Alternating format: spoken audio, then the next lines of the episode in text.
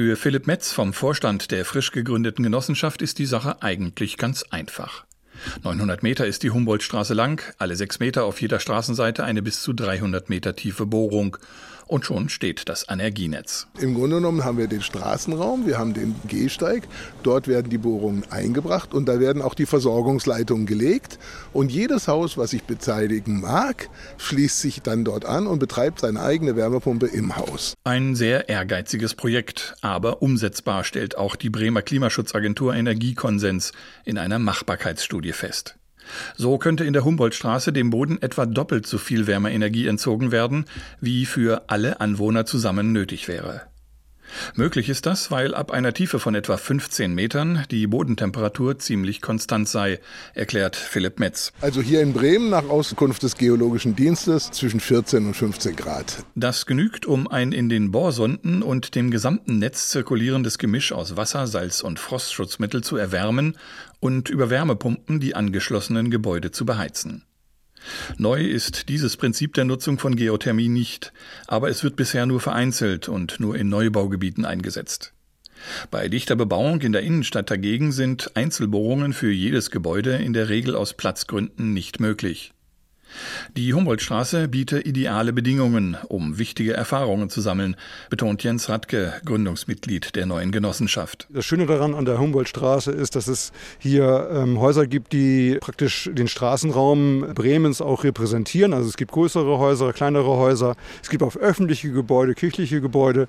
Und diese Gebäude können sich alle mit ihren Wärmepumpen an das Netz anschließen. Das Netz kann vor allem später auch recht einfach über die Humboldtstraße hinaus, auch in andere Stadtteile hinein, ausgedehnt werden. Jens Radke selbst kommt aus Bremen-Findorf, wo bereits eine Initiative besteht, die sich intensiv für das Projekt interessiert. Insgesamt gibt es in Bremen derzeit 15 solcher Initiativen. Besonders wichtig sei ihm der genossenschaftliche Charakter des Pilotprojekts, betont Philipp Metz. Die Genossenschaft sei nicht profitorientiert.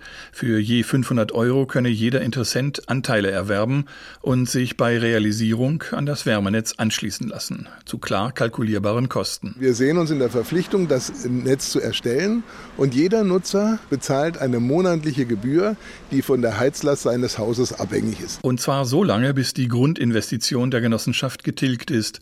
Dann fallen pro Nutzer nur noch monatliche Kosten für den laufenden Betrieb an. Durch die Nutzung der immer konstanten Erdwärme entstehen auch an frostigen Wintertagen keine zusätzlichen Stromkosten.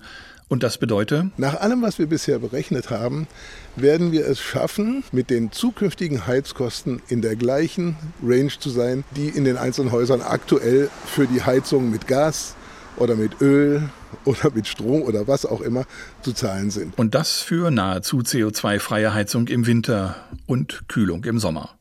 Gespräche mit dem Bremer Senat über die Umsetzung und Förderung eines entsprechenden Pilotprojekts seien bereits recht vielversprechend angelaufen, betont Philipp Metz.